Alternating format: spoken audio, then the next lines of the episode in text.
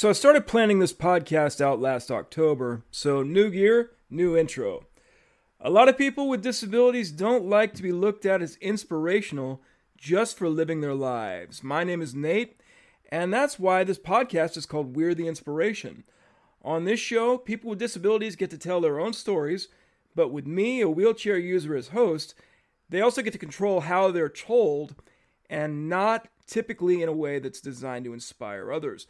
They're just real and hopefully entertaining. With that in mind, I have with me this week the person that was on my first two shows, Greg Pote. What's going on, man? Hey, Nate, how you doing? How are you? Can't complain. Trying to keep busy. As we were saying before we started recording, you can complain, but who really cares? We're not really here for that. So, first of all, this is going to be the first show in October, so it's Spina Bifida Awareness Month. And each show I do in October is going to reflect that, but we'll get to that later. First thing I wanted to do, and I've wanted to have you back on the show for a while, because the last two shows we did together, which were also back-to-back, I can't remember which was first and which came after, but one was euphemisms that people use for disabled people, and the other was things not to say to people in wheelchairs. I got some overwhelmingly consistent feedback on those two shows where people said, why don't you tell us what to call you? Or why don't you tell us what to say to you? And as we've discussed before, I have to say that those people that want us to do things like that are missing the point. I'd agree. Here's the thing. The people that wished we would have done that in the opposite way that we did, in other words, tell them what to call us or tell them what to say to us. Think about a really tall person, like 7-foot NBA kind of tall. Okay.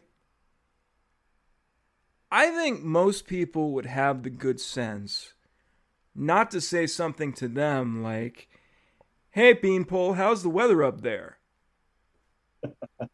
Most people wouldn't say that, but there are some that do, right? Oh, yeah. There's always a few. So it stands to reason that you shouldn't be told not to say that. But if you don't say that, it just means you're treating them like a person. And we constantly get condescended to for something that really isn't even our fault, that some of us are in a wheelchair, or some of us do walk, but we, walk with a limp or whatever, or need to use crutches, or have any number of other physical disabilities. And people don't know what to say to us. And that's fine to a point, but the whole idea behind doing the two shows that we did was to try to demonstrate the fact that it seems like people say those things to us to make themselves feel more comfortable. It's not for us. Yeah, it's their way of feeling more comfortable around us. It's their way of, in their minds, coping with something new.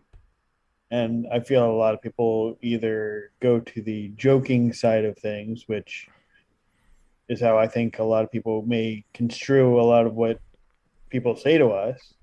And, I guess I would much rather them be joking than be serious with some of the things they say. But there is also the correct way of talking to us, because we are just like everyone else. We're human beings.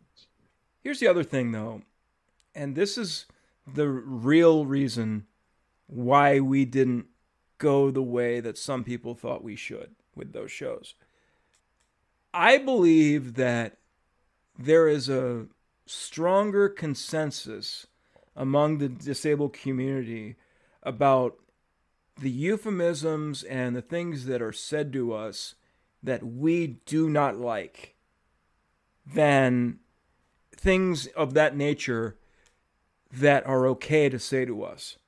This was true long before we were living in the world we were living in now with cancel culture and all that stuff. But I think even as demonstrated by this show, everybody in the disabled community has that one word or phrase that they absolutely despise. And it's different for everybody. Right. That's why I can't tell you what to call me or what to say to me. What's okay to say to me might not be okay to say to somebody else. There are some people also, and even within the community, that really get hung up on semantics as far as not including phrases that would even insinuate that we use our legs and feet. It's been demonstrated a few times on this show. Yeah. But this is the reason I'm not really hung up on semantics. No matter what you say to somebody, even if they're okay with it, the next person is not going to be. Right. I mean, everyone is different. Just, you know, the way they look is different. You know, the way they prefer to be talked to is going to be different. And instead of it falling on us to decide what we should be called or what should be said to us, it should be just like anybody else. I don't think anybody means to offend other people about anything, generally speaking. I mean, everybody has their moments, but I don't think any of the people that requested from me to tell them what to say or right, or what to call us. I don't think anybody would worry about that if we weren't in wheelchairs. I can't think of any time I've ever gone up to someone not in a wheelchair and try to figure out what to call them, you know? That's why I go to the example of the really tall person. That was the only parallel that I could really think of. Yeah, the really tall person or the really, really short person. Right. We're closer to really short, so it's not like we'd say, how's the weather down there, you know? I mean, in our wheelchairs, we can be taller than some people. Even if physically we're not taller, you know. Yeah. Being in a wheelchair, depending on the height of the wheelchair, you could be. Getting tired already? We just started. Well, I don't do caffeine anymore. Oh. Yeah, so. How do you survive? I don't know. Caffeine makes me have to go to the bathroom every 5 minutes. So. Yeah. I can understand that. I've been there. I think my body's just kind of used to drinking caffeine. Yeah, you're the one with kidney issues and you still drink caffeine. I can't go without at least one cup of coffee a day. I don't do coffee. I literally can't go without at least one cup. Yeah, you're the sucker paying for Starbucks and being called inspiration. How'd you know? Because that's a throwback to the first episode. Go listen to it. Right. Hey, it was a year ago. Okay, I can't even be expected to remember that far back. You know what's funny is I actually listened to the first episode very recently. Did you? Honestly, I can't stand it. As good as we thought that was at the time, it really was not very good. No. I mean, honestly, I can't stand the sound of my voice anyway. But yeah, that episode just... It was so clunky. I think what some people like is the fact that it's not professional. It's more realistic. Well, I mean, it's somewhat professional, but... Right, but I'm saying, like, it's not, like, super edited and, like, recorded at different times, you know, so you can mesh it up better. No. You know, there's no sound rooms or anything. No. I have gotten better at editing, too, though. Yeah, oh, yeah, no, you definitely have. Yeah. Just like anything, it's just going to take, you know, practice and getting used to. Yeah. So, of course, now we're getting way off topic like we always do. Podcasting is a very crowded space. And yeah. I don't know if we ever talked about this, but everybody that wants a podcast these days can have one. Right. Yeah, with all the different platforms out there, easy to host. And that really hurts the people that actually know what they're doing. Yeah. Because the more podcasts out there, the less likely certain ones are going to get listened to. Yeah. And I'm realizing, you know, how many are in the disabled space. This is something else we talked about discussing on the show, and I'm just going to get into it. There are more disabled-related podcasts than I thought, but it's interesting to me that mine seems to be the only one going away from talking about disabled people being inspirations. Right. I think there are a fair number that go the other way of talking about how much of an inspiration we all are. Talking about how inspirational people with disabilities are. I wanted to go against that, but a lot of people wanted to go toward it.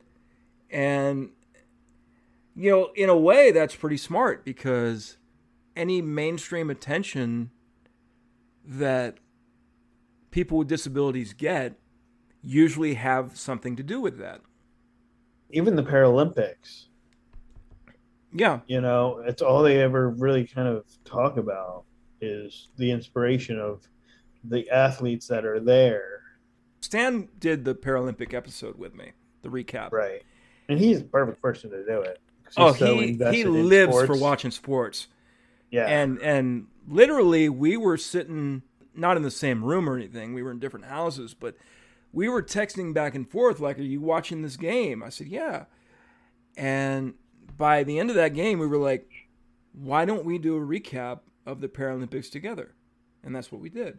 He's one of the biggest sports fans I know. And I knew he was going to watch as much as he could of the Paralympics. Which still wasn't enough. It definitely wasn't enough. And I feel like we were misled as far as how much coverage there actually was and really how much we would have easy access to. Yeah. They made it sound like it was going to be on the main channel. For like over 1,000 hours. Right. Of course, it couldn't have been on the same channel for, you know, 1,200 hours or whatever, because 1,200 hours is like 50 days. Yeah. But still, I mean, we were under the assumption that it was going to be on NBC. But what Stan told me when I brought up just covering the Paralympics in some way was to pay attention to how they're being covered and see how much inspiration talk there actually was. Yeah. And it's not that I heard a lot of overt talk about it, but it's more in how they told the stories of the athletes. That's obviously the way that they were going. Oh, yeah. You know, and especially, you know, if any of the athletes were like adopted from another country or something, you know, they always go into, had this person not been adopted, they're, you know, they wouldn't have had the opportunities. And I have nothing against this person. I don't know her, but, you know, they did that Toyota commercial with Jessica Long. Okay, yeah. And what you just described was that commercial. Yeah, I remember that commercial. I don't even know if they used her real mom, but they sort of went through a summation of the adoption process. They showed Jessica Long, like, sort of in the foreground, swimming in the pool while the commercial was going on. It was a Toyota commercial, but there were somehow no cars in it. And really had nothing to do with Toyota. It was basically Toyota trying to show that they care. That they support these athletes. Yeah. But I wish I had watched more of the Paralympics, to be honest. I watched some of the basketball, some of the swimming. First few days, I watched a lot. As much as I could on the two channels that I had that featured it. And then I realized, well, one of these channels is only airing repeats, so why do I really keep watching as much as I can? I do feel the announcers for the wheelchair basketball did a better job of not trying to over talk about one person. Yeah. I'm not going to lie. They focused on Sergio. Steve Serio, yeah. Yeah, Steve Serio. You know, but I mean, again, he's the captain. Of course, they're going to focus on him. Yeah. But, you know, they talked about Trayvon. They talked about. Those are the only two names I remember. And I know that we knew Trayvon personally at one point. Yeah. He didn't really shoot at all in the Germany one that we almost lost. Yeah. The first game. I don't know what was going on with their shooting, but the whole team just wasn't taking good shots. For whatever reason, they weren't even trying to get in the key. No. They were all trying to get, you know, the outside shots. That's the first thing I noticed. Like, don't keep trying for three-pointers if you're not going to hit them. Exactly.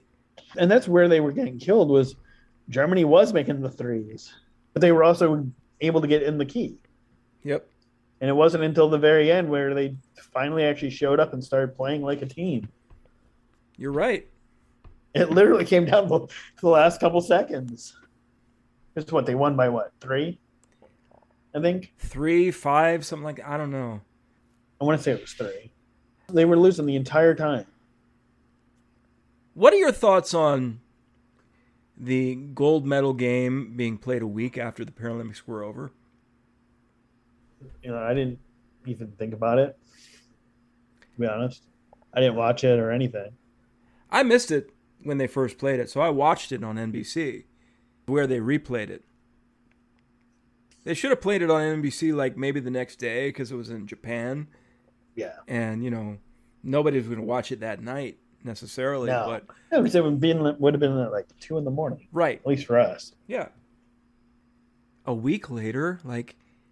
Yeah. Everybody that cared already knew what happened. Why bother at that point?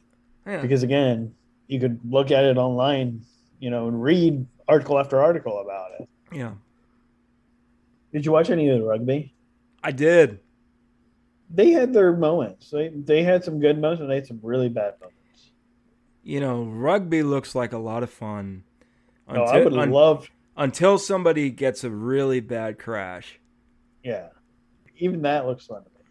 The only problem is, again, you know me. I'd end up getting seriously hurt. You'd literally get your brains bashed in. Oh, yeah. I would be the one to like, fall forward and hit your head on somebody else's chair. Yep. Yeah. The one person that would end up in an ambulance. Yeah. But I'd have fun doing it. Unfortunately, my body can't handle that anymore. Yeah, I mean, I've played some basketball pretty recently. It was just me shooting around by myself. And yeah. I don't really even bother dribbling the ball at that point. I just shoot. Right. But, yeah, I mean, I can't even do that. Yeah. But I wanted to talk about Spina Bifida. Like I said, October is Spina Bifida Awareness Month. We both have it. So... with the understanding that it's Spina Bifida Awareness Month, everybody that's on in October, I'm going to ask them the same thing. What would you have people be aware of about Spina Bifida? That's a good question. I know. Because there's so many different things that... Here's the thing. There's not a lot unless you get really clinical, which I don't want to do. Well, it all would depend on how clinical you're trying to get, you know... The only way to really differentiate Spina Bifida from any other disability is to really get clinical. And on this podcast, I've gone out of my way usually not to do that. Make it, yeah. So, I mean, not getting too clinical, I would have to just say, you know, talking about all the allergies, you know, especially the latex allergy and... along with the latex allergy, at least for some, not me, but some foods that people are allergic to because of the latex allergy. Apparently there's some foods out there that are, there's something in them that it somehow is connected to a latex allergy. I hadn't even thought about that, but you're right. I've been told bananas. I don't have an issue. I eat those. Avocado, which recently I've discovered I do have a small allergy to, though I Didn't always. I don't really eat avocado, so I couldn't really tell you. I used to, yeah. I mean, I don't just eat it like, you know, cut it up and eat it. Yeah. But, you know, like in sushi or guacamole. Mm-hmm. I still occasionally eat it in sushi and in small quantities. I'm fine. But I can't eat guacamole anymore. Why's that? My mouth gets so itchy. It feels like I ate poison ivy. Minus the like the swelling up and everything. Oh, I've gotten swelled up before. Just one time from a food allergy. I've been lucky with food allergies. Did I tell you about the food allergy? You probably did. Cashews. Yeah. Years ago, my mother and I were at the airport, and I got a bunch of dried fruit while we were waiting for the flight, and she got a bunch of cashews. I don't really like cashews anyway, but... No, I love cashews. Do you? I like different types of nuts, but cashews have never been my thing. But I just take a small handful of her cashews, and she takes whatever dried fruit from me. Yeah. After I eat the cashews, I start to realize I'm itching a lot. My throat's starting to close up. Yep. And I still haven't gotten on a plane yet. We're at the airport. We're going to my cousin's wedding. Oh, boy. I guess one of the flight attendants realized what happened to me, and she gave me Benadryl. And it knocked me out for the rest of the flight. I was fine afterwards when I woke up. That's good. Yeah. I mean, at least you didn't miss your flight because of that. No. I don't remember the experience getting on the flight, whether that was bad or not, but there was that. And then, did I tell you my close brush with a latex allergy story? No. So I was in the hospital, and because of Spina Bifida, they were supposed to put me in a latex-free environment. This was back when I had super long hair. Okay. And I had, I don't know, whatever surgery I was supposed to have, because I had a lot back then.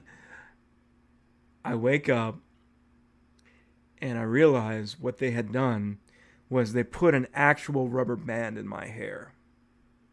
Oh. In what was supposed to be a latex-free environment. Oh, geez. Yeah. I didn't realize you were that sensitive to latex. I'm not. Nothing happened, but it was supposed to be a latex-free environment. Just the fact that, yeah. I guess maybe they just didn't think about rubber bands being latex. Yeah. Even though they're called rubber bands, but, you know. Yeah, you know, I might have a slight allergy to it. When I was coaching the team, I had these medicine balls that were clearly made of rubber. Mm-hmm. Like, they smelled like rubber. Yeah. I know exactly what you're talking about. And they didn't give me a severe reaction, but I could feel myself itching as I used them. This actually might be a good topic. I'm talking about latex allergies. Wheelchair wheels. You know exactly where I'm going with this. If your wheels are really made of rubber... then as soon as you touch them, theoretically, if you have a latex allergy, you're screwed. Yeah. My forearms would break out all the time because of them. My hands won, oddly enough, but... I can't believe I've never thought of that. Yeah? The more I think about that, the more it bothers me. Because... right? Especially for the people like me that have solid inserts in their wheels. So it's like... it's solid rubber, right? Yeah. If anybody knows anything different, just leave a comment. Yeah, please do. I'm curious about that. Yeah. I'm going to actually probably Google it tonight and see what I can find. That's a good idea. Because I know my brother talked about the fact that wheelchair tires are made of rubber. So many people that are in wheelchairs are allergic to rubber or latex. If they really are made of rubber, that's kind of playing with fire or forcing people to play with fire. Yeah. I mean, you can't push a wheelchair without touching the tire. Unless you have, like, full finger gloves on, which most people wouldn't do. But even that, like you said, it can affect your arms. My medical story, though, was, you know, I don't remember this because I was literally a baby. If I could remember that, that'd be pretty impressive. If you could remember that, you could write a book. You'd have a movie. Right. You'd have your own podcast instead of being on mine all the time. Yeah. But my mom told me, now that I'm thinking about it, I think it happened after that too, like in other hospital states. But, you know, now you find less and less, you know, latex in hospitals. But back then, you know, it was everywhere. Yeah. And I was in the hospital for quite a while. And it got to the point where my allergy got so bad that I was allergic to the Band-Aids they put on me. Oof. You know, I'm not normally allergic to Band-Aids. I can wear Band-Aids and have no problem at all. Right. But I guess when you're wearing Band-Aids all the time for, you know, a month, you become more sensitive. I mean, imagine cutting yourself. You have to go to a Band-Aid and it's made of latex that you're allergic to. And, you know, it might not ever get any better, if not worse. Right. Luckily, now they have other options out there. Right. You know, but mistakes can be made. Oh, yeah. You know, and that's what I like about some of the hospitals that I use. They're 100% latex-free. The whole hospital? Because, yeah. Wow. Because they're finding that nurses that have to wear gloves all day have developed latex allergies. I have heard about that. You know, so they've gone full silicone. Yeah, like Johns Hopkins University mm-hmm. Hospital. Full, as far as I'm aware, full latex free. And if I remember correctly, Yale University Hospital is also. Talking about allergies would not have been my first thought when it comes to spina bifida, but I'm sure everybody has their own story about it. Thanks to Greg once again for being on the show this week, and thank everybody for listening. Remember to like us on Facebook, follow us on Twitter, join our Discord server, and subscribe to our YouTube channel. Links will be in the description. And until next time, this is Nate Lurie saying you don't always have to do a lot to inspire others.